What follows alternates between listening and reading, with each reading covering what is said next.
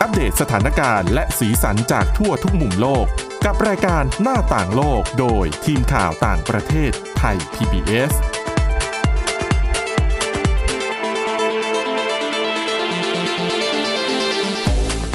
สวัสดีค่ะคุณผู้ฟังขอต้อนรับเข้าสู่รายการหน้าต่างโลกค่ะ และวันนี้นะคะ ก็พบกับทีมข่าวต่างประเทศวันนี้มาด้วยกัน 3 คนค่ะ คุณทิพย์ตะวันธีรนัยพงค์ค่ะ คุณอาทิตย์สุมนต์เรืองรัตน์สุนทรและดิฉันสวรักษ์จากวิวัฒนากุลค่ะ สวัสดี สวัสดี ค่ะ ค่ะค่ะอ่ะ เดี๋ยววันนี้นะคะ ในส่วนของดิฉันเนี่ยเตรียมเรื่องราวเกี่ยวกับ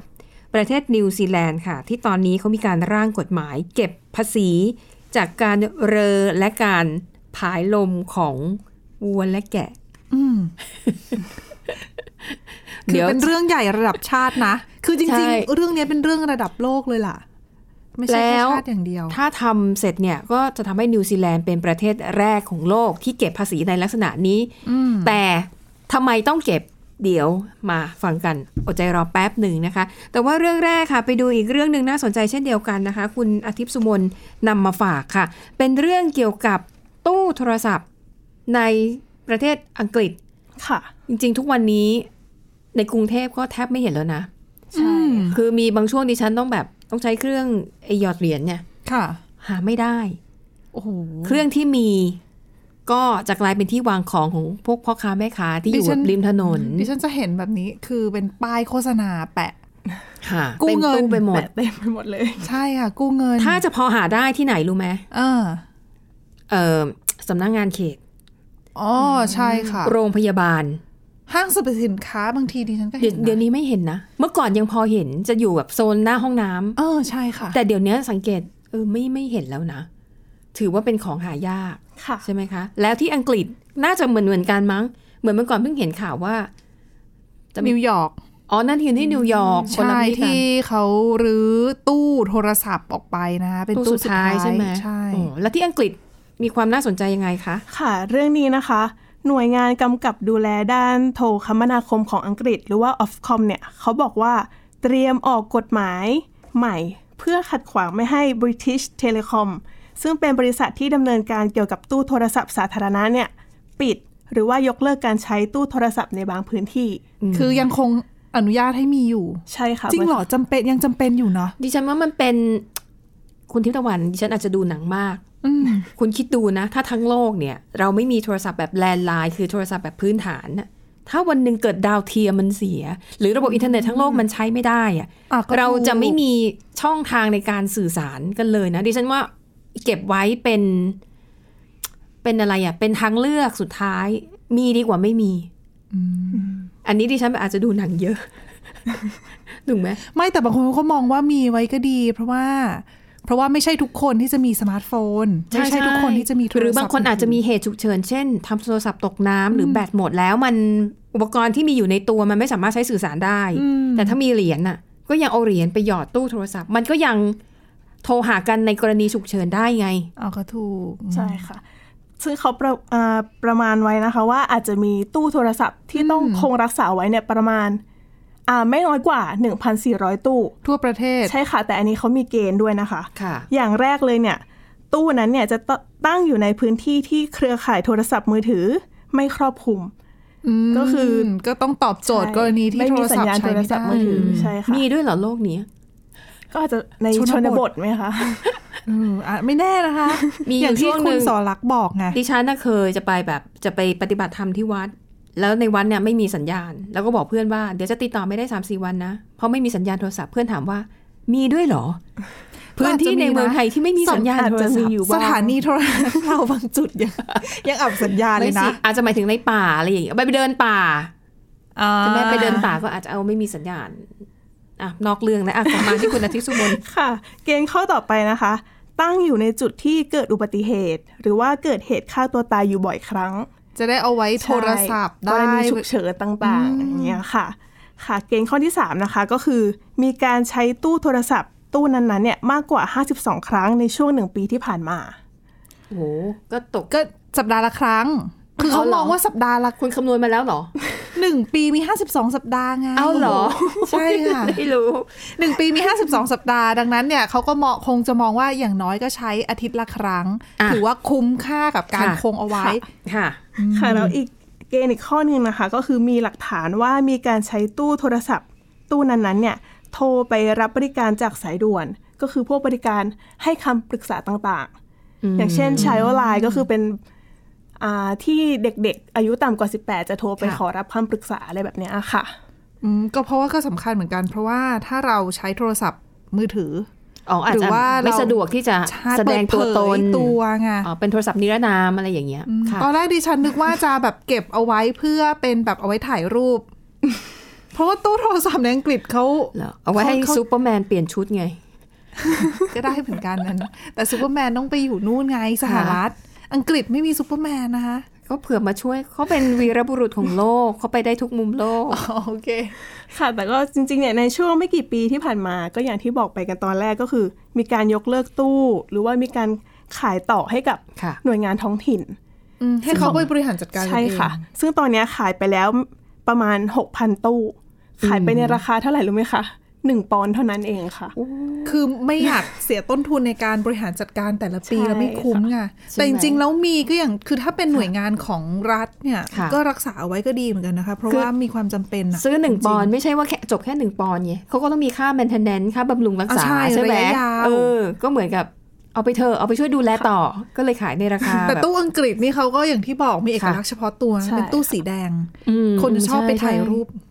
มัน หายากแล้ว เป็นหนึ่งในของที่ระลึก ไม่ค่อยเห็น ใช่ไหม แล้ว เวลาใครไปอ่ะก็จะ ใช่ มี ใช่ใช่ ไอ้ทำเป็นตู้โทรศัพท์สีแดงแล้วก็แบบ ใช่อะ ขายก็มีคนซื้อมา ก็เหมือนกับ ค่ะ ตอนนั้นนิวยอร์กก็เป็น คือแต่ละที่นะตู้โทรศัพท์อ่ะจะมีเอก ค่ะ ลักษณ์เฉพาะตัว ค่ะ อืม ในแต่ละประเทศอะนะ ค่ะ คะ แต่จริงๆก็คือสามารถเอาไปทำอะไรก็ได้ ค่ะ เอาไปทำอย่างที่เห็นก็มีห้องสมุด ค่ะ ในใน ใช่ ตู้ ค่ะ โทรศัพท์เหรอคะ เหมือนเอ่อเปลี่ยนเป็นห้องสมุดเอาหนังสือเข้าไปไว้อะไรอย่างเงี้ยค่ะ ย่อมย่อมๆไง เหมือนอย่างวินออกมาไซบ้านเราก็จะมีบางทีเอาตู้เย็นไปทำแบบ อ๋อ เป็น ใช่ ที่วา ใช่ ง อันนั้นที่ฉัน ห เค นังยเห็ สืออะไรอย่างเงี้ย เปิด ก็ประมาณนั้น เปิดเป็นตู้ตู้หนังสือโอ้ ค่ะ ก็น่ารัก ค่ะ ดี ซึ่งเขา นะ ก็มีข้อมูลมาด้วยว่าการใช้บริการที่ลดลงเนี่ยลดลงขนาดไหน เขาบอก ค่ะ ว่าในปี 2002 นะคะ มีการใช้บริการ 800 ล้านนาที อืม แต่ในปี 2021-2022 เนี้ยมีใช้แค่ประมาณ 4 ล้านนาทีเท่านั้นเองอะ โถ ค่ะ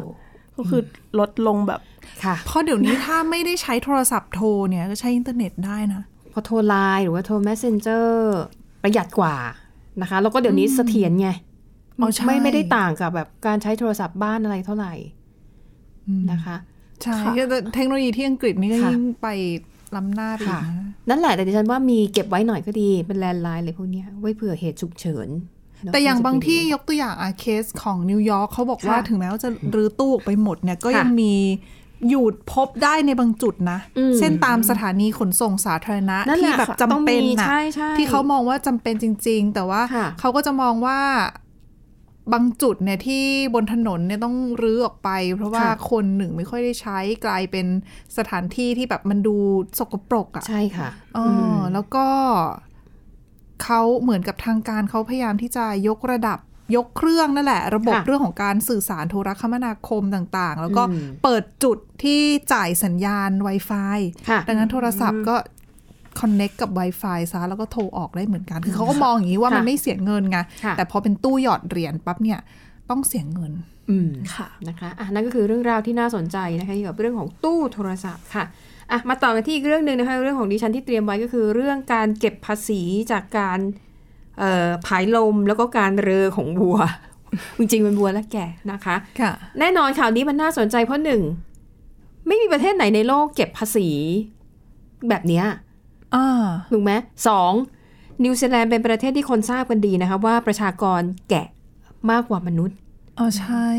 นิวซีแลนด์เนี่ยประชากรมนุษย์ 5 ล้านคน น้อยเนาะพอๆกับสิงคโปร์เอ่อและก็ปศุสัตว์อื่น ๆ นะคะแบบพวกเอ่อหมูหมูเห็ดเป็ดไก่อะไรอย่างเงี้ยการทำปศุสัตว์คำว่าปศุสัตว์หมายถึงการเลี้ยงสัตว์เศรษฐกิจจำนวนมาก ๆ นะคะ ก็จะพูดรวมกันสัตว์อื่น ๆ รวมอันนี้ไม่นับแกะนะปศุสัตว์เหล่านี้รวมกันมีประมาณ10 ล้านตัว แต่เฉพาะแกะค่ะ 26 ล้านตัว เคยมีคนพูดขำๆว่านี่นะ ถ้าแกะมันมีสมองและฉลาดมันรวมตัวกันจะกำจัดเผ่าพันธุ์มนุษย์ในนิวซีแลนด์เนี่ย เสร็จแน่ๆ เพราะเยอะกว่าเยอะ ห้าต่อ 26 ล้านน่ะ ยังไงแกะก็ชนะ ถ้าเอากำลังสู้นะคะอ่ะนั่นก็คือสาเหตุที่ทำให้ข่าวนี้เนี่ยได้รับความสนใจ แต่ว่า เอ่อกฎหมายที่ว่านี้ยังอยู่แค่ในช่วงของการร่างนะคะ ค่ะ แล้วก็คาดว่าจะมีการลงมติกันแบบขั้นสุดท้ายในเดือนธันวาคมนี้ว่าจะรับรองหรือเปล่า รายละเอียดเอ่อเอาเป็นว่าประเด็นหลักๆ ของกฎหมายฉบับนี้ก็คือว่าเขาต้องการให้เกษตรกรเนี่ยช่วยจัดการเรื่องของการลดการปล่อยแก๊สมีเทนในสัตว์เหล่านี้ ถามว่าทำได้เหรอ อืม มันมีวิธีการนะคะ คือจริงๆ แล้วเนี่ยแก๊สมีเทนเนี่ยนะคะ อธิบายก่อนอย่างนี้ก๊าซเรือนกระจกที่เป็นต้นเหตุของภาวะโลกร้อนเนี่ยก๊าซเรือนกระจกเนี่ยเป็นคำรวม ค่ะ ในรายละเอียดของคำนี้เนี่ยมันก็จะแบ่งรายละเอียดไปนะคะก๊าซเรือนกระจกที่มีอยู่เอ่อที่ส่งผลกระทบต่อโลกเนี่ยคืออันดับหนึ่งคือก๊าซมีเทน อันเนี้ยตัวร้ายอันดับหนึ่งเพราะว่ามันกักเก็บความร้อนได้มากกว่าคาร์บอนไดออกไซด์30 เท่า แต่เยอะที่สุดคือคาร์บอนไดออกไซด์ ค่ะ แต่ แต่ ว่า ว่าไม่ได้รุนแรงเท่ามีเทน มีเทนเนี่ย ใช่ มีจำนวนน้อยกว่า แต่ว่า ความ รุนแรงของ อนุ การ ภาค ก่ ของมัน เออ เออ ก่ออันตรายเนี่ยมันเยอะกว่า ค่ะ แต่ว่าอายุมันสั้นกว่า อ๋อ ก๊าซแต่ละตัวมันจะมีคุณสมบัติแบบแตกต่างกันนะคะ นอกจากมีเทน นอกจากคาร์บอนไดออกไซด์ยังมีไนตรัสออกไซด์ซึ่งอยู่ในมูลของวัวนะคะ แล้วก็กลุ่มฟลูออรีเนตก๊าซทั้งหมดเหล่านี้อยู่ในกลุ่มที่เราเรียกว่าแก๊สเรือนกระจก ค่ะ นะคะ อย่างที่บอกแต่ละตัวมีคุณสมบัติมีอายุอะไรของมันเนี่ย มันจะแตกต่างกันไป ซึ่งที่ผ่านมาเนี่ยโลกมักจะให้ความสำคัญกับพวกก๊าซคาร์บอนไดออกไซด์ ค่ะ ซึ่งอ่าหลักๆ มันก็จะเกิดจากการกระทำของมนุษย์แหละ พวกโรงงานการทำเหมืองนู่นนั่นนี่อะไรอย่างเงี้ยนะคะ ทั้งๆที่มีเทนอย่างที่บอกมันทรงอนุภาพมากกว่า แต่ที่ผ่านมาเนี่ยมันอยู่ในภาคการเกษตรเป็นหลัก ก็มักจะไม่ค่อยถูกจำกัดหรือควบคุมทั้งหลาย เพราะถ้าควบคุมมันกระทบกับเกษตรกร แล้วก็กระทบกับราคาอาหาร อืม มากขึ้น เพราะส่วนใหญ่ถ้าจะมีการควบคุมเรื่องของการปล่อยเออคาร์บอน ค่ะ ก็ไปดูในเชิงอุตสาหกรรมซะเยอะนะคะ อืม อืมโรงงานต่าง ค่ะ อันนี้แหละก็เลยเป็นถือว่าเป็นร่างกฎหมายฉบับสำคัญนะคะ ที่จะทำให้นิวซีแลนด์จะเป็นต้นแบบที่ทำให้ว่าแม้คุณจะเป็นเกษตรกรน่ะแต่คุณก็ต้องมีส่วนร่วมรับผิดชอบต่อโลกใบนี้ด้วย ๆ เพราะจริงๆนิวซีแลนด์เนี่ยปล่อยเยอะนะ คืออุตสาหกรรมเขาไม่เยอะไงแล้วด้วยความ แต่ ที่ แกะ ประชา เขาเยอะ กร ไง แกะเขาเยอะอ่ะ ก็เลยกลายเป็นว่าปล่อย ก๊าซ ไอ้ เรือนกระจก มีทนี่ เยอะอ่ะ อืม ใช่นะคะ ทีนี้ถ้าหากร่างกฎหมายฉบับนี้ผ่านความเห็นชอบจะมีผลบังคับใช้ปี 2025 ก็คืออีกประมาณ 3 ปีข้างหน้า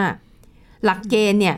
เอาจริงดิฉันก็ยังงงอยู่ว่าเขาจะวัดยังไงวะ อืมนั่นน่ะสิ นะคะแต่เขาบอกว่าเขาจะวัดจากประเภทของสัตว์ ว่าถ้าอ่ะถ้าเป็นสัตว์ตัวนี้เขามีการคำนวณแล้วมันจะปล่อยมีเทนเท่านั้นเท่านี้ แต่มันมี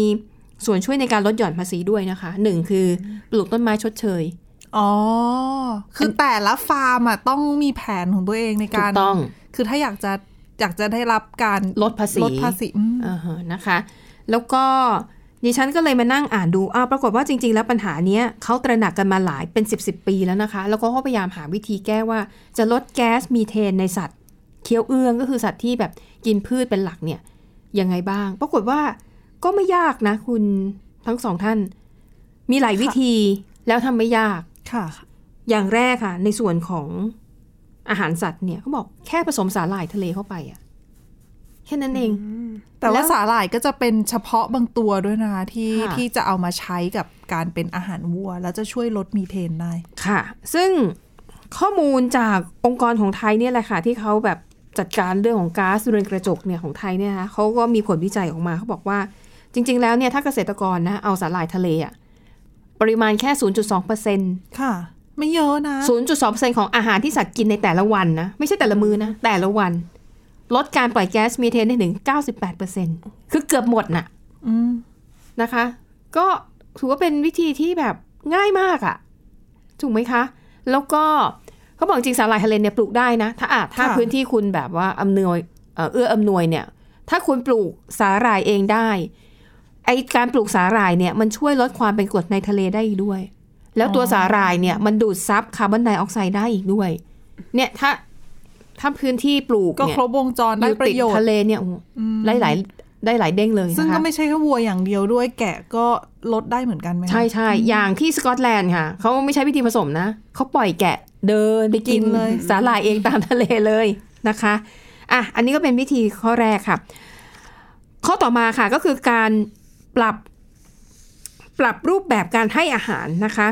อย่างในข้อมูลที่ดิฉันค้นมาเนี่ยเขาบอกว่าใช้วิธีนี้ก็คือ อย่างในส่วนของโคกับกระบือเนี่ยนะคะ เพิ่มระดับไขมันในอาหาร แล้วก็เพิ่มธัญพืชเพราะบอกว่ามันจะมีส่วนช่วยลดการปล่อยแก๊สมีเทนได้ อืม นะคะแล้วก็ข้อสุดท้ายค่ะเอ่อเปลี่ยนแปลงวิธีบริหารจัดการและจัดเก็บมูลสัตว์ ซึ่งปรากฏว่าอันเนี้ยมันจะมีอยู่กรณีหนึ่งอันนี้น่าสนใจนะคะ เนื่องจากเรารู้ดีว่าสัตว์เหล่านี้เนี่ยมันเป็นสัตว์เลี้ยงเพื่อเศรษฐกิจ เวลามันอึหรือมันฉี่เนี่ยมันก็จะเดินไปทั่วของมันตามทุ่งใช่ไหมเราจะไปตามไปไล่เก็บเนี่ยก็ลำบาก แต่ว่ามีนักวิจัยนะคะจากเอ่อ นิวซีแลนด์กับเยอรมนีเนี่ยเขาร่วมกัน ซึ่งเรื่องเนี้ยเราเคยเล่าในรายการนี้ไปแล้ว วันนี้เลยมาเล่าอีกครั้งหนึ่งก็คือ นักวิจัยของทั้งสองประเทศค่ะ เขาฝึกวัว อืม ให้ขับถ่ายให้เป็น ที่ ก็ต้องรู้จักเข้าห้องน้ำนะคะ คื ถู อก ต้อง จริง ๆเขาก็สอนได้เหมือนเหมือนคนเลยนะ แต่ เห เรื่อ มื ง น เนี้ย สัตว์อีกหลาย ตลก ชนิด มันมีเรื่องตลกนิดนึงคือว่า นักวิจัยที่เป็นคนต้นเรื่องทำ ค่ะ การสอนวัวเนี่ยนะเขาบอกว่าจริง ๆ แล้วไอเดียเนี้ยเกิดมาจากการพูดเล่นกัน อ๋อ เออเป็นการคุยเล่น ๆ ว่า เนี่ยดูซิแก๊สมีเทนจากสัตว์เนี่ยมันเยอะเท่านี้เนี่ยอ้าวทำไมเธอไม่สอนให้วั ว รู้จักเข้าห้องน้ำล่ะ เราจะได้ แล้วเข้าห้องน้ำช่วยอะไรเกี่ยวกับกะเกี่ยวกับก๊าซมีเทน คือเวลาที่เออวัวเนี่ยเขาอึออกมาเนี่ยนะคะ ค่ะ ในมูลของเขาเนี่ยมันจะมีคือในระบบย่อยอาหารเนี่ย มันจะมีจุลินทรีย์บางอย่าง ค่ะ ที่มันทำให้เกิดแก๊สมีเทน อย่างมูลมันหรือว่าฉี่ของมันเนี่ยพอออกมา มันจะมีสารจำพวกไนโตรเจน ค่ะ ซึ่งพอมันสัมผัสกับอากาศเนี่ย มันจะกลายเป็นไนเอ่อไนตรัสออกไซด์เป็นหนึ่งในแก๊สเรือนกระจก ค่ะ ซึ่งถ้าอะสมมุติถ้าเป็นวัวก็เดินไปตามทุ่งหญ้าใช่ไหม ค่ะ พออึหรือฉี่ออกมา มันก็จะลงซึมลงไปใต้ดิน ค่ะ ส่วนที่มันเป็นไอมันก็จะระเหยก็คือไนตรัส ค่ะ ออกไซด์ขึ้นสู่ชั้นบรรยากาศ ก็ลเป็นเอ่อก๊าซเรือนกระจก ใช่ ส่วนฉี่เนี่ย มันก็จะไหลซึมไปตามตามผืนดินนะคะ อันนั้นก็ถือว่าเป็นพิษเหมือนกันนะคะ ดังนั้นถ้าวัวมันไม่ได้ฉี่ลงบนผืนดินธรรมดา ค่ะ แต่มันฉี่ในห้องน้ำซึ่งมีรางระบาย มีถังกะเหมือนของมนุษย์น่ะ อ่า มีถังเก็บ าร อะไรอย่างเงี้ย ดูแลอย่างดี มี ใช่ กระบวนการในการจัดการกับของเสียเหล่านั้นอย่าง ใช่ อย่างถูกวิธี เออมูลแล้วก็ฉี่ของวัวเนี่ย มันก็จะถูก พอมันฉี่ออกมา มันก็จะไหลลงไปรวมในท่อเก็บ มันก็จะไม่ระเหยสู่ ค่ะ ชั้นบรรยากาศ อืม แล้วทางเกษตรกรก็อาจจะนำไปแปลรูปเป็นปุ๋ยหมักเป็นปุ๋ย ค่ะ ชีวภาพ หรือไปทำอะไรก็จัดการให้ได้อย่างเหมาะสม แต่การขับ อะ ถ่ายของเรานี่ไม่เกี่ยวกับไอ้นี่ นะ จริงๆ ก๊า เพราะซว่า เรือนกระจ ข ก องมนุษย์เนี่ยมันก็ทำได้นะ เป็น อ๋อ ก็ทำได้เหมือนกันแต่อาจจะไม่ค่อยเหมาะเท่าไหร่ ไม่เพราะว่ามนุษย์เราไม่ได้ เคี้ยวเอื้องเป็นหลัก ไม่ ไม่ได้กินพืชเป็ ไม่ นหลัก ใช่ แล้วก็เพราะเราไม่เหมือนของสัตว์เคี้ยวเอื้องเหล่านี้ แล้วห้องน้ำเราต้องมีเยอะไงห้อง ค่ะ น้ำของวัวอาจจะมีห้องเดียวแต่ใช้กันทั้งหลายตัวหรือเปล่า อันนี้ดิฉันก็เลือกปฏิบัตินะ อ่ากลับมาก็คือประเด็นว่าจริง ๆ แล้วแนวคิดเนี้ยมันเกิดจากการพูดเล่นกัน ค่ะ แล้วเขาก็เลยบอกอ้าวงั้นก็ก็ลองทำดูสิก็ลอง มันก็ทำได้ ก็ลอง ด้วย ก็ลองฝึกดู ค่ะ แต่ว่าฝึกช่วงแรกๆเนี่ยเขาบอกว่าในการทดสอบตอนแรกเนี่ย ไม่สำเร็จนะคะ ค่ะ เขารู้สึกว่าวัวเนี่ยเป็นสัตว์ที่สอนไม่ได้ มันต่างกับสุนัขกับแมว ทำไมอ่ะ สุนัขกับแมวเนี่ยสอนได้นะคะแต่เขาบอกว่าอาจจะเป็นเพราะว่ามันไม่เคยด้วยด้วยความที่เป็นวัวแบบเนี้ยคงไม่เคยมีใครไปสอนให้มันเข้าห้องน้ำอ่ะเขาบอกว่าในช่วงแรกนะคะ เคยมีความพยายามผลหนึ่งแล้ว ให้วัวเนี่ยมันถ่ายในที่ที่เขาจัดเตรียมไว้แต่ไม่ประสบความสำเร็จ ค่ะ ซึ่งในตอนแรกค่ะ นักวิทยาศาสตร์ชุดนั้นเนี่ยก็เลยสรุปว่าวัวเนี่ยฝึกไม่ได้ มันไม่เหมือนสัตว์เลี้ยง อืมอ่าแล้วทำไม นะคะ ครั้งนี้สำเร็จ แต่ต่อมาค่ะ นักวิทยาศาสตร์จากนิวซีแลนด์กับเยอรมนนีเนี่ย อยากจะท้าพิสูจน์ ว่าไม่ได้จริงใช่ไหมเนี่ย ไม่ได้จริงเหรอ อ่า ทีนี้เขาก็เลยทำแต่ว่าคราวนี้เนี่ยก็จะใช้วิธีการฝึกแบบมีเงื่อนไขนะคะ ค่ะ ก็คือว่าถ้าวัวทำตามที่เออมันที่มนุษย์สั่งอะ่ะ ก็จะได้รางวัลนะคะ เป็น ก็ เขาบอกไหมอ่ะ เดี๋ยวนะคะดิฉันอ่านก่อน เขาบอกว่าในการทดลองเนี่ย จะใช้การฝึกแบบมีเงื่อนไขนะคะ โดยจะ ค่ะ ให้รางวัลเป็นอาหาร อ๋อ เหมือนฝึกสุนัขเลยไหมคะ ก็คล้ายๆกันนะคะ วัวที่เดินเข้าห้องน้ำเนี่ย ถ้ายอมเดินเข้าไปมันจะได้รับอาหารเป็นของรางวัลส่วน วัวที่ไม่ยอมทำตามนะคะ ก็จะถูกกระตุ้นด้วยสิ่งที่ทำให้มันเกิดความรำคาญเล็กๆนะอย่างเช่น จะใช้ปลอกคอสั่น ถ้าหากว่าไม่ยอมเดินเหมือนกับเป็นการลงโทษนั่นแหละ แต่ว่าก็จะไม่ทารุณไงแค่ ใช่ ทำให้เกิดความรำคาญเฉย ใช่นะคะ และถ้าหากว่าไรก็ตามที่วัวนั้น ถ่ายหรือฉี่นอกห้องน้ำที่จัดไว้ ปลอกคอจะสั่นรบกวน จนกว่ามันจะหยุดการกระทำเหล่านั้น แล้วก็เอาวัวตัวนั้นอะมาหัด ซ้ำกันซ้ำกันอย่างเงี้ย ให้มันขัดเข้าห้องน้ำอะนะคะ จนในที่สุดค่ะเขาบอกว่าวิธีนี้สำเร็จ และไม่เพียงแต่วัวใช้ห้องน้ำเป็นเท่านั้น แต่พวกมันยังรู้จักอั้นปัสสาวะ หรืออุจจาระ เพื่อเรียงแถวมาเข้าห้องน้ำได้อีกด้วย ๆโอ้โห นะคะ ซึ่งทั้งปัสสาวะและอุจจาระที่เก็บที่เจ้าของฟาร์มเก็บไว้เนี่ยเขาจะนำไปคัดแยกเป็นปุ๋ย หรือแปลรูปเป็นพลังงานหมุนเวียน ค่ะ นะคะ แล้วก็บอกว่าพอฝึก เวลาที่ฝึกดีที่สุดคือฝึกตั้งแต่ตอนยังเป็นลูกวัว อ๋อจะได้ให้เขาเรียนรู้ ใช่ แล้วพอโตไปก็จะติดตัวไปเรื่อยๆ หลาย ๆ ชนิดนะ ใช่ค่ะ ใช่ คือให้เหมือนคนแหละคนก็ต้องฝึกตั้งแต่เด็ก ค่ะนะคะอะอันนี้ก็เป็นเรื่องราวเกี่ยวกับการเก็บภาษี การเรือ แล้วก็การถ่ายลมของวัวนะคะอ่ะก็ถือว่าเป็นอีกประเด็นหนึ่งที่น่าสนใจนะคะ ก็เป็นประโยชน์แน่นอนแหละ ใช่ เพราะว่าถ้านิวซีแลนด์เริ่มแล้วเนี่ย มันจะเป็น ชื่อว่าหลาย บรรทัดฐาน ประเทศใช่ เพราะว่ายุโรปเองเนี่ยก็ทำฟาร์มปศุสัตว์เยอะนะคะ ค่ะ บ้านเราก็เยอะ คือ ใช่ จริง ๆ เยอะทั่วโลกแหละ เพราะว่าเป็นฟาร์มปศุสัตว์เพื่อเพื่อการบริโภคอย่างเงี้ย ค่ะ คือเราต้องบริโภคกันอยู่แล้ว อ่ะอ่ะแน่นอนนะคะ เรื่องของภาวะโลกร้อนเนี่ยมันสร้างผลกระทบมามากมายมหาศาลเหลือเกินนะคะ รวมถึงเรื่องของโรคภัยไข้เจ็บต่าง ๆ ใช่ไหม ใช่ คุณ ค่ะ ทิพ คือ วรรณ โควิด -19 เนี่ยเราก็รู้แล้วล่ะว่าปัจจัยส่วนหนึ่งเนี่ยเป็นปัญหาเรื่องของเอ่อโลกร้อนมาเกี่ยวด้วย ค่ะ เพราะว่าอะคนบุกรุกป่ามากขึ้น ค่ะ คนใกล้ชิดสัตว์ป่ามากขึ้น จับสัตว์ป่ามากินมากขึ้น อืม อย่างเงี้ยอ่ะผลกระทบเรื่องโลกร้อน แล้วก็โลกร้อนเนี่ยไม่ได้กระทบแค่โควิด -19 อย่างเดียว ค่ะ จริง ๆ มังกี้พ็อกซ์นี่ยอาจจะเกี่ยวข้องด้วยหรือเปล่า ฝีดาดลิง ฝีดาดลิง อ่า อืม เพราะว่าเราใกล้ชิดสัตว์มากขึ้นด้วยนะคะ ค่ะ อีกหนึ่งโรคที่ตอนนี้บอกเลยว่ากำลังน่าเป็นห่วงไม่น้อย ค่ะ ไม่ใช่ฝีดาดลิง ไม่ใช่โควิด -19 แต่เป็นภัยเงียบนะคะ นั่นก็คือไข้เลือดออก อืม เราเจอไข้เลือดออกกันทุกปีอยู่แล้วนะ เป็นโรคประจำถิ่นแถบบ้านเราเนี่ย ค่ะ ระบาดกันรุนแรงเยอะไง คื คือ อไม่ใช่แค่บ้านเราในทวีปเอเชียเท่านั้นเอเชียตะวันออกเฉียงใต้เท่านั้นนะคะ ค่ะ แถบละตินอเมริกา ค่ะ สถานการณ์รุนแรงมากแล้วปัจจุบันเนี่ยนะคะ การระบาดอันดับหนึ่งอันดับสองของโลก ที่พบผู้ติดเชื้อเยอะที่สุดนะ คือบราซิลกับเปรู ค่ะ แน่นอนอาเซียนของเราติดอันดับด้วยนะคะ อืม เวียดนาม อืมอืม เป็นอันดับ 3 แล้วก็อินโดนีเซียเป็นอันดับ 4 คือ ค่ะ เยอะทีเดียวรวมไปถึงเรามี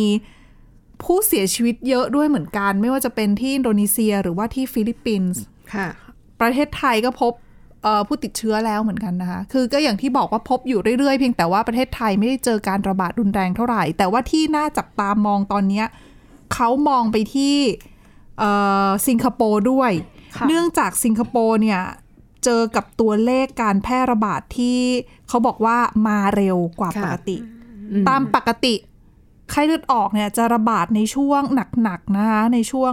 มิถุนายนจนถึงตุลาคม ค่ะ ของทุกปี แต่ปีนี้ค่ะ เขาบอกว่าตั้งแต่ยังไม่เข้าเดือนมิถุนายนเลยนะ ตัวเลขผู้ติดเชื้อเนี่ย พุ่งทะลุ 13,000 คนไปแล้วของปีนี้ ค่ะ ซึ่งเยอะกว่าปีที่แล้วทั้งปีรวมกันอีก ปีที่แล้วเนี่ยรวมกันทั้งปีตกอยู่ที่ประมาณ 5,000 กว่าคน ค่ะ ปีนี้ 5 เดือนแรกปาเข้าไป 1 3ื่นสาม อืม สาเหตุส่วนหนึ่งนะคะ คือก็มีหลายปัจจัยนั่นแหละ เพียงแต่ว่านักวิเคราะห์ แล้วก็ผู้เชี่ยวชาญจำนวนหนึ่ง แล้วก็หน่วยงานด้านอุตุนิยมวิทยาเองด้วยเนี่ยเขาออกมา ตั้งข้อสังเกตแล้วก็ตั้งสมมุติฐานหนึ่งที่เขามองว่าอาจจะเป็นสาเหตุสำคัญที่ทำให้ไข้เลือดออกเนี่ยมันระบาดรุนแรงขึ้น นั่นก็คือเรื่องของโลกร้อน โลกร้อนมาเกี่ยวยังไงกับไข้เลือดออก ค่ะ เขาบอกว่าโลกร้อนเนี่ยแน่นอนทำให้อุณหภูมิมันร้อนขึ้น โลกร้อนขึ้น โลกอุ่นขึ้น ดังนั้นเนี่ยสิงคโปร์